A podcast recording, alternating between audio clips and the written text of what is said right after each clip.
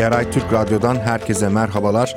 Ben Erkin Öncan. 60 dakikada devre alem başlıyor. Yine dolu bir gündemimiz var. Amerika kıtasından başlıyoruz. Amerika'ya varmak üzere Meksika'dan 10 bin kişilik yeni bir göçmen konvoyu yola çıkmış. 10 bin kişi. Meksika basınının aktardığı haber bu. Ülkenin güneyindeki Chiapas eyaletine bağlı Tapachula'dan yürüyüşe geçmiş 10 bin kişilik bir kafile Amerika'ya bir şekilde ulaşmak istiyorlar. İnsani Onurlandırma Merkezi Direktörü Luis Rey Garcia Villagran bir açıklama yaptı. Şimdilik 10 bin civarında göçmenin yola koyulduğunu ancak bu sayının 15 bine kadar çıkabileceğini söyledi. Ee, göçmenler nereli? 24 farklı ülkeden oluşuyor göçmenlerin uyrukları. 3 bini aşkın 14 yaş altı çocuk var kafile içerisinde hamile kadınlar da bulunuyor. Villagran bu yılki en büyük göçmen akınının yaşandığına dikkat çekiyor ve bu denli büyük bir kalabalığın Amerika'ya varınca ciddi zorlukları da berabere getir, beraberinde getireceğini belirtiyor. Bu haberler üzerine Meksika ve Amerika'nın sınır boylarında güvenlik gücü takviyesinde bulunacağı bilgisi de paylaşıldı. Çok sayıda göçmen daha iyi bir yaşam umuduyla Amerika'ya kaçmak istiyor. Tabi bu yolculukları sırasında da suç gruplarının, çetelerinin, kaçakçıların eline düşüyorlar. Orta Amerika ülkelerinden yola çıkıyor çok sayıda göçmen. Guatemala ve Meksika üzerinden Amerika'ya ulaşmaya çalışıyorlar. Orta Doğu'dan devam ediyoruz. Sabit konularımızdan bir diğeri Filistin Kurtuluş Örgütü savaş sonrasında işgal altındaki Batı Şeria ve Gazze şeridinin yönetimi için kendi sorumluluğu dışında teknokrat bir hükümetin kurulmasını reddettiğini açıkladı. Bu öneriye dün yer vermiştik devre alemde ve e, bir öngörümüz vardı.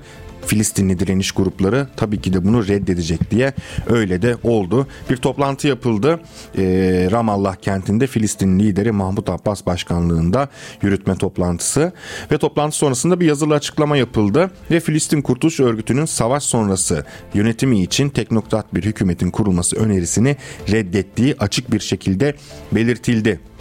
Aynı zamanda açıklamada Mısır'ın Gazze'de 3 aşamalı ateşkes ve kademeli olarak tüm esirlerin serbest bırakılmasını içeren teklifinin de masaya yatırıldığı ifade edildi. İkinci aşamada yer alan Batı Şeria ve Gazze'deki hükümet kurulması önerisi ise reddedildi. Ayrıca Abbas'ın Gazze e, Filistin devletinin bölünmez bir parçasıdır. Herhangi bir siyasi çözüm başkenti Kudüs olan tüm Filistin topraklarını kapsaması gerekmektedir.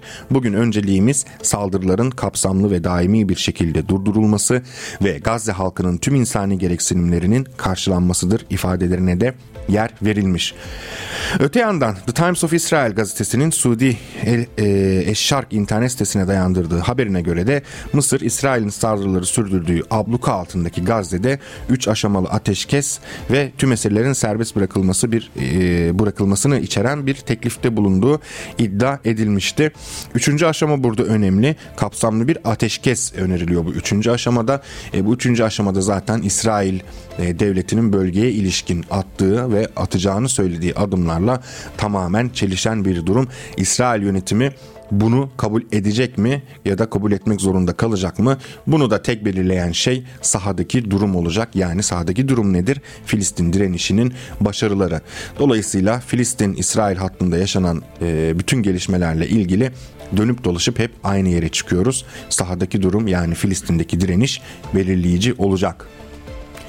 İsrail basınından devam edelim. Başbakan Netanyahu'nun İsrail Savunma Bakanı Yav Galant'ın ve İsrail Dış, Dış İstihbarat Servisi Mossad yani Mossad şefi Barnea ile Gazze'deki İsrailli rehineler meselesini görüşmesini engellemiş.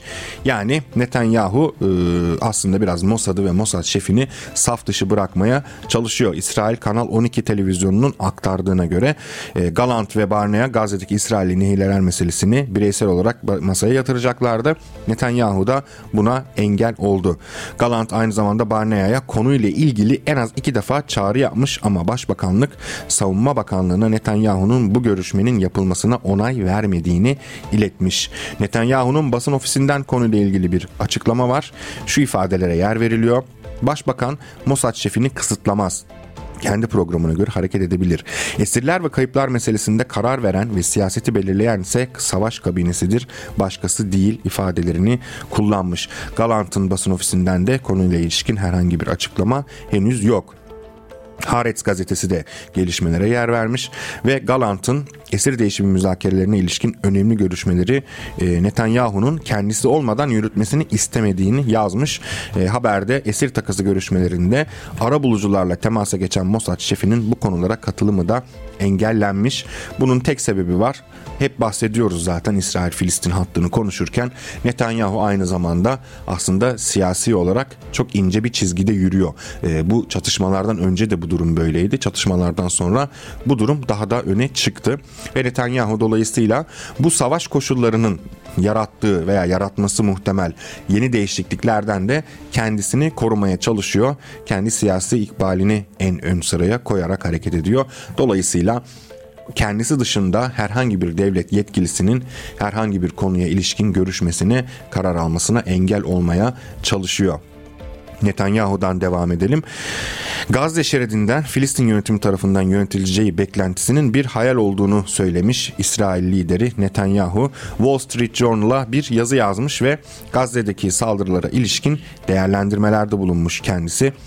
Ee, İsrail'in 7 Ekim Aksa Tufan operasyonundan bu yana öldürülen Filistinlerin sayısını 20 bini aştı bu arada ve Gazze'deki sivil kayıplar için ülkesinin değil Hamas'ın suçlanması gerektiğini iddia ediyor Netanyahu. Aynı zamanda zamanda saldırıların sona ermesinin ardından Gazze'nin çevresine geçici güvenlik bölgesi kurulması gerektiği gibi bir tez var. Bu tezin yanı sıra Mısır Gazze sınırına İsrail'in güvenlik ihtiyaçlarını karşılayan ve bölgeye silah kaçakçılığını önleyen bir denetim mekanizmasına ihtiyaç duyulduğunu da söylemiş. E tabi yine e, silah kaçakçılığı, güvenlik, istikrarsızlık bahaneleriyle aslında e, Siyonist yönetimin bölgedeki e, gücünü sabitlemeye çalışıyor Netanyahu. Tabi uluslararası toplum toplumun ateşkes çağrılarına rağmen Netanyahu e, liderliğindeki İsrail 7 Ekim'den bu yana Gazze'ye düzenlediği saldırılarda 8200'ü çocuk, 6200'ü kadın olmak üzere 20.674 Filistinliyi sivili öldürdü. 54.536 kişiyi de yaraladı. Bu saldırılar nedeniyle yaklaşık 2.3 milyon kişinin yaşadığı bilinen Gazze'de nüfusun %90'ı yerinden edildi. Harabeye döndü bölge ve İsrail saldırıları nedeniyle 55 bin konut tamamen 258 bin konut ise kısmen yıkıldı. Yani Gazze'yi tamamen yıkma, e, içinde yaşayan insanlarla, sivillerle birlikte tamamen bölgeyi e, etkisiz hale getirme, insansızlaştırma projesi devam ediyor Netanyahu'nun. Öte yandan İsrail'in bir aşırı sağcı Maliye Bakanı var. Bezalel Smotrich, Mısır ve Katar'ın gelecekte Gazze'de yaşananlarla ilgili taraf olamayacağını savunmuş İsrail'in Marif gazetesinin haberine göre. Liderliğini yaptığı Dini Siyonizm Partisi üyeleriyle bir toplantı yapıyor Smotrich ve aynı hataları tekrar etmeyeceğiz diyor. Mısır ve Katar gelecekte Gazze'de yaşananlarla ilgili taraf olamayacak diyor. Olmayacak değil olamayacak diyor. Ve Mısır'ın Hamas'ın çılgınca silahlanmasına izin verdiğini söylüyor. Mümkün olan tek rolünün Gazze'deki sakinlerin oraya ve oradan diğer ülkelere geçmeleri için sınırları açmak olacağını savundu. Yani aynı sert e, üstten açıklamalarına devam ediyor İsrail yöneticileri ve Mısır ve Katar'daki yetkililerin önerileriyle ilgili olarak da savaş kabinesinin bu konuları görüşmesi gerektiğini dile getirdi. Şunları söylüyor Simotrich, açıklıkla söyleyebilirim ki savaş kabinesinin Hamas'ı yok etme, rehineleri kurtarma ve Gazze'deki tehdidi ortadan kaldırma hedefini gerçekleştirmeden savaşı durdurma yetkisi yok diyor. Net bir çizgi çekiyor. İsrail'in Hamas ve Filistin yönetiminin teknokrat adı altında kuracağı bir hükümeti de kabul etmeyeceğini söylüyor. Böylelikle bu teknokrat hükümeti meselesi iki taraf tarafından da reddedilmiş oldu. E, bu neydi bu az önce tekrar etmiştik yine söyleyelim Times of Israel gazetesinin haberiydi e, Suudi basınına dayandırdığı 3 aşamalı ateşkes öneriliyordu. Bunun bir kısmı teknokrat hükümetinin kurulmasıydı. E, bütün esirlerin serbest bırakılmasıydı ve kalıcı ateşkesti. Bu tamamen İsrail yönetiminin istemeyeceği bir şey. Aynı zamanda İsrail basını Netanyahu'nun Gazze'deki Filistinlilerin gönüllü olarak başka ülkelere göç ettirilmesi için çalıştığını yazdı. Netanyahu bunu nasıl sağlayacak? E, büyük bir soru işareti. İsrail Hayom gazetesinin haberi bu. Likud Partisi milletvekilleriyle bir toplantı yapıyor ve bizim sorunumuz mültecileri kabul etmeye hazır ülkeler. Biz bunu çözmek için çalışıyoruz ifadelerini e, kullanıyor. Aynı zamanda İsrailli vekil Dani Danon da bir açıklama yapıyor toplantıda. Dünya fiili olarak bu meseleyi tartışıyor Kanada Göç Bakanı Mark Miller bu konu hakkında alenen konuştu. Keza Nikki Haley de Amerika'nın e, başkan adaylarından 2024'te Cumhuriyetçi Parti'den Gazze'den ayrılarak 3. bir ülkeye gitmek isteyenlerle ilgili İsrail içinde bir ekip oluşturmalıyız diyor. Buradaki mesele şu tabii ki de Gazze'den kimse gönüllü olarak ayrılmak istemiyor. Gönüllü olarak ayrılmak istememeyi de geçelim. Kimse Gazze'nin İsrail tarafından Gazze'lilerden bahsediyorum işgal edilmesini orada Filistin yönetiminin e, Hamas öncülüğünde gerçekleşen siyasi iradenin kırılmasını da istemiyor e, ama İsrail yönetimi de bunları biz gönüllü bir şekilde nasıl gönderebiliriz diye e, çalışmaya devam ederken aynı zamanda Gazze'nin her gün ve her saat e, tepesine bomba yağdırmaya devam ediyor. Bu gönüllülüğü bu şekilde oluşturmaya çalışıyorlar anlaşıldığı üzere. Öte yandan Filistin Dışişleri Bakanlığı'ndan yapılan bir açıklamada da Netanyahu'nun ve İsrailli vekillerin Gazze'deki Filistinlilerin gönüllü olarak başka ülkelere göç ettirilmesi yönündeki açıklamaları kınandı. Doğal olarak diyorlar ki Netanyahu'nun bu itirafları Gazze saldırılarının ve soykırım suçlarının derhal durdurulması için cesur bir uluslararası tutumu gerektiriyor denmiş. Aynı zamanda İsrail Savunma Bakanı Yahu Galant, Lübnan sınırındaki durumun 7 Ekim'den önceki haline dönmesine müsaade edilmeyeceğini söyledi. 7 Ekim'den önceki durum neydi? Lübnan sınırında Hizbullah tarafından kontrol edilen bir sınır bölgesi ve bölgedeki e, Lübnan'a tehdit oluşturan İsrail yayılmacılığına karşı bir e, askeri engel olarak karşılarında duran bir e, durum vardı. E, Galant da diyor ki bu durum değişecek. Hizbullah'a saldıracağız demeye getiriyor aslında. Hizbullah mensuplarının büyük ölçüde sınır hattından Lübnan'ın iç kısımlarına doğru uzaklaştırıldığını iddia ediyor. Hizbullah'ın ifadeleri ise bunun tam tersi sınır hattında e, Siyonist güçlere karşı operasyonlarına devam ettiklerini vurguluyor Hizbullah'ta her defasında. Tabi Hizbullah'tan henüz Galant'ın bu açıklamalara ilişkin bir yanıt gelmedi. İsrail güçleri de herhangi bir hedef gözetmeksizin Lübnan'ın sınır bölgesinde evleri ve seyir halindeki araçları vuruyor ve gazeteciler de öldürülmüştü. Rakam rakamlar şu şekilde. Çatışmalarda e, şu ana kadar 3'ü gazeteci, 3'ü çocuk olmak üzere 26 Lübnanlı sivil, 126 Hizbullah mensubu ve 5 İsrailli siville 8 İsrail askeri hayatını kaybetti. Son dönemde 7 Ekim'den bu yana yaşanan çatışmalarda. Öte yandan Orta Doğu'dan devam edecek olursak İran Dışişleri Bakanı Hüseyin Emir Abdullahiyan, İran Devrim Muhafızları ordusunun Suriye'deki komutanlarından Razi Musevi'nin İsrail'in Şam yakınlarına düzenlediği saldırıda öldürülmesine Tel Aviv, Tel Aviv zorunlu bir geri sayım beklemeli şeklinde tepki verdi. Ee, İran Devrim Muhafızları komutanlarından Razi Musevi bu arada yine Amerikan güçleri tarafından öldürülen Kasım Süleymani'nin yakın arkadaşlarından İran'da e, tanınan popüler askeri liderlerden biri. Şam yakınlarında düzenlenen bir hava saldırısında hayatını kaybetti. İran bu saldırı için İsrail'i suçluyor ve Tel Aviv zorlu bir geri sayım beklemeli ifadelerini kullanıyor. Akşam saatlerinde dün e, Şam yakınlarında düzenlenen füze saldırısında hayatını kaybetmişti. Ayrıca e, devrim muhafızları ordusu da 12 Aralık'ta Suriye'de Muhammed Ali Atayi Şurçe ve Penah Takizade adlı iki ordu mensubunun da İsrail saldırısında öldürüldüğünü duyurmuştu. Gazze'de yaklaşık 80 gündür 20 bin aşkın Filistin'in öldürüldüğü bir soykırım durumu var ve İsrail güçleri bu savaşta e, zaman zaman Suriye topraklarını da hedef alıyor. Çünkü Suriye'nin de aynı şekilde e, diğer bölge ülkelerinin çoğu gibi Gazze'deki direnişi desteklediği ortada. Direniş hattı, direniş ekseni dediğimiz mesele de zaten tam olarak bu. Öte yandan İsrail Cumhurbaşkanı Isaac Herzog da Gazze'ye atılacak obüs mermilerini imzalamakla üzerlerine notlar yazmakla meşgul.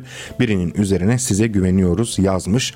Yedek taburları ziyaret etmiş Gazze sınırındaki ve e, X sosyal medya hesabından yazılı ve fotoğraflı bir paylaşımda bulunmuş. Gazze'deki e, sınırdaki yedek taburların 80 gündür evlerinden uzakta olduklarını söylemiş ve büyük bir görev duygusuyla tüm zorluklara göğüs gerdiklerini de iddia etmiş. İsrail'in onlara ve ailelerine cephede bulundukları sırada ve şehre döndüklerinde tam destek sunması gerekiyor ifadelerini kullanmış. Gazze'ye atılacak obüs mermilerinden birini de üzerine de size güveniyoruz diye not düşmüş. İsrail ordusu da daha önce üzerlerinde Tel Aviv'i eleştiren Arap ve yabancı aktivistlerin isimlerinin yazılı olduğu mermilerin fotoğraflarını yayımlamıştı. Amerika'dan gelerek İsrail'in Nahaloz kasabası yakınlarında bir noktaya konuşlanan askeri birlikleri ziyaret eden Yahudi siviller de 10 Aralık'ta Gazze'ye atılan obüs mermilerinin üzerine not düşmüşlerdi.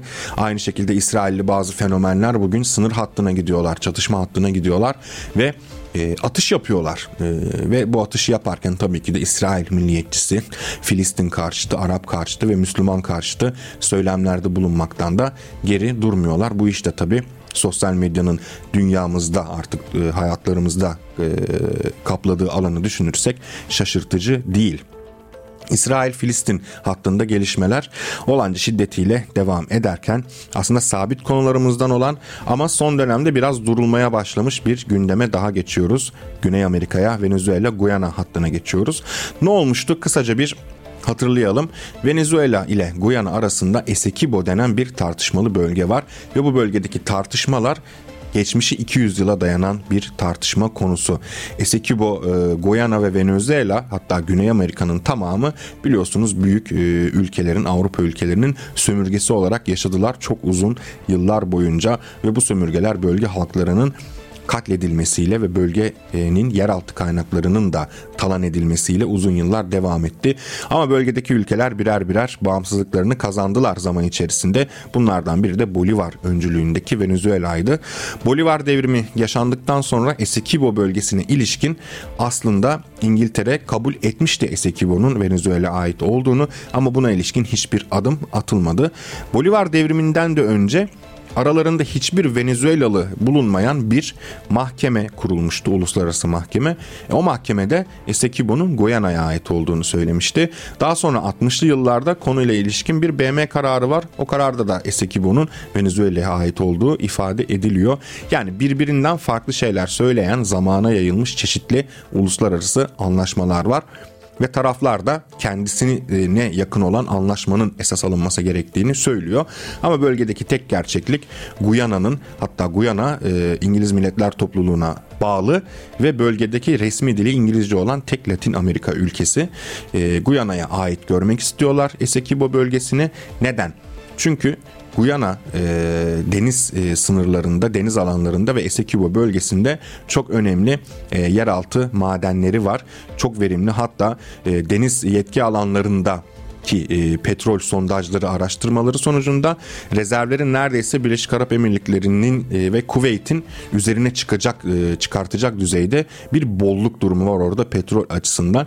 Bu keşfi yapanlar da Exxon Mobil başta olmak üzere büyük kapitalist petrol devleriydi. Yani aslında meselenin böyle tamamen duygusal bir yönü var batılı emperyalist ülkeler için. Ve özellikle Exxon Mobil'den bahsedeceksek Chavez'le birlikte gerçekleşen yeni devrim döneminde de Exxon Mobil'in malları da aslında e, kamulaştırılmıştı Venezuela içerisindeki. Bu da bir yine bu petrol devlerinin, devlerinin kuyruk acılarından biri ve ikinci bir hatayı da kendileri açısından düşünürsek yapmak ve Essequibo bölgesini Venezuela'ya kaptırmak istemiyorlar uluslararası anlaşmalara veya uluslararası hukuka rağmen. Bunu neden istemiyorlar? Çünkü Venezuela bağımsız bir devlet olarak kendi bölgesinde e, uluslararası petrol e, şirketlerinin iş yapmasına aslında engel olmuyor. Ondan vergi istiyor. Ama uluslararası petrol devleri Venezuela'ya vergi vereceklerini Guyana'ya yani aslında hala sömürge kurum konumunda bulunduğunu varsayabileceğimiz bir ülke olan Guyana'ya vergi vermek istiyorlar. Çünkü Guyana ile iş yaparlarsa o bölge Guyana'nın sayılırsa yüzde e, bir buçuk üç arası vergi verecekler. O bölge Venezuela'nın olursa bunun neredeyse 10 e, katı 20 katı 30 katı fazla vergi ödemek zorunda kalacaklar. Yani mesela aslında Guyana basına yansıttıkları gibi Guyana'nın e, sınır hakları, ulusal hakları vesaire değil. Tamamen aslında bölgedeki yeraltı kaynaklarının nasıl e, sömürüleceği üzerine. E, son olarak da İngiltere e, bölgeye savaş gemisi göndereceğini açıklamıştı. Konu biraz durulmaya başladı demiş, demiştik ama yeniden artıyor. Ve dolayısıyla Venezuela Savunma Bakanı Vladimir Padrino Lopez de Guyana'ya savaş gemisi göndereceğini açıklayan İngiltere'yi provokasyon yapmakla suçladı. Sosyal medya hesabını tarafından yaptığı paylaşımda tepki gösterdi. E, ve Karayiplerin ve Güney Amerika bölgesinin barış ve istikrarını tehlikeye atan bu provokasyon karşısında alarm durumuna geçiyoruz dedi. Ve şunları söylüyor. Peki buradan soruyorum. İyi komşuluk ve barış içinde yaşama taahhüdüne ne oldu? Hiçbir koşulda tehdit etmeme ve karşılıklı güç kullanmama anlaşmasına ne oldu? ifadelerini kullanıyor. Ee, hiçbir şey olmadı aslında. Bunlar zaten hiçbir zaman yoktu. Bunlar sadece özellikle Batı, kolektif Batı'nın hedef aldığı ülkelere ilişkin e, bir politika dayatma amacıyla, bir değişiklik yaratma amacıyla aslında bir anlamda kullandığı kavramlardır. İyi komşuluk, e, demokrasi, iç işlerine karışmama, e, hedef ülke kendi iç işlerine karışılmamasını istediğinde de o ülke birden suçlanmaya başlar. Günümüz dünyasında kolektif batının dünyanın geri kalanına yaklaşımı, diplomatik yaklaşımı işte bu şekilde. Bu arada Venezuela ve Guyana zaten e, büyük diğer devletler olmasa anlaşıyorlar ve e, güç kullanmama konusunda da buna rağmen anlaşmışlardı. Chavez döneminde zaten e, özellikle Chavez'in kendisi bu ülkelere Guyana'da dahil olmak üzere Karayip bölgesini bölgeyi Amerikan ve İngiliz e, tasallutundan kurtarıp tamamen kazan kazan durumunun işletileceği bazı siyasi önerilerde bulunuyordu. Ama bunlar yapılamıyor bu devletlerin müdahalesi olduğu sürece. Son olarak da Venezuela lideri Maduro ve Guyana lideri İrfan Ali e, San Vincent ve Grenlander adalarında e, bir araya gelmişti ve Essequibo bölgesindeki gerilimi çözmek için güç kullanmama konusunda anlaşmıştı e, ve referandum yapmıştı Venezuela yönetimi. Bu referandumun ardından harekete geçerek Guyana'nın yaklaşık dörtte üçüne karşılık gelen bölgeyi kontrol alma kontrol altına alma yönünde bir irade beyanında bulunmuştu. Essequibo uyuşmazlığının tarihini az önce anlattık. Ama bütün bunlara rağmen bölge ülkeleri başka hiçbir ülkenin müdahalesi olmadan oturduklarında bir şekilde öyle ya da böyle anlaşabiliyorlar. Çünkü bunlar aslında birbirini tanıyan, bir yüzyıllar boyunca birbirleriyle yaşamış halklar. Ama Guyana'daki siyasi irade daha çok batıya yakın olduğu için bu anlaşmalara rağmen e, Amerikan güçleri de dahil olmak üzere yabancı askeri güçleri davet edebileceğini söylemişti. E, bakalım bu konu yeniden ısınmaya başladıktan sonra bizleri neler bekliyor ve bu konuda takipçisi olmaya devam edeceğiz. Kızıldeniz gerilimi vardı. Husiler İsrail'e giden e, bandır, İsrail bandıraları gemilere yönelik yönelik askeri operasyonlara başladığını duyurmuşlardı. Bunun üzerine Amerika'da tabii ki de bölgenin güvenliğinin bir numaralı savunucusu rolüyle uluslararası koalisyon kurulduğunu söylemişti. E bu konu yayıldı biraz. Kızıldeniz sınırlarını aştı. Umman denizinde bir geminin drone saldırısına uğradığı haberini biz aktarmıştık ve Hindistan'da bu gelişme üzerine bölgeye güdümlü füze taşıyan 3 savaş gemisi konuşlandırdı. Hindistan Deniz Kuvvetleri Suudi Arabistan'dan Hindistan'ın Karnataka eyaletine e, etilen diklorür taşıyan e, bir geminin saldırıya uğraması üzerine harekete geçmiş. Donanmaya ait INS Mormugao, INS Kochi ve INS Kolkata isimli güdümlü füze taşıyan gemileri Umman denizinin çeşitli bölgelerine konuşlandırmışlar. Savaş gemilerinin yanı sıra Boeing P-8i tipi uzun mesafe sahil güvenlik uçakları da görevlendirildi ve uçuşlar başladı buradaki Husilerin Kızıldeniz'deki artan operasyonlarına e, bir yanıt olduğunu görüyoruz bunun. Çünkü bölgedeki gerilim arttıkça gerilimin bölgenin e, diğer parçalarına yayılması da zaten beklenen bir şeydi. E, aynı zamanda Birleşik Krallık Deniz Ticaret Operasyonları tarafından da bir açıklama yapılmıştı. Umman Denizi kıyısında yer alan Veraval kentinin 370 kilometre güneybatısında bir geminin drone saldırısına uğradığı belirtilmişti. İşte e, mesele de tam olarak bundan kaynaklanıyor. İran da bunun üzerine e, Hindistan bunun üzerine bölgeye savaş gemisi gönderdi. E, bunu buna karşılık e, daha önce İsrail'e giden gemilerin engellenmesi amacıyla Husiler çeşitli operasyonlara başlamışlardı ve e, takiben de Amerika bölgede çok uluslu görev gücü kurduğunu duyurmuştu.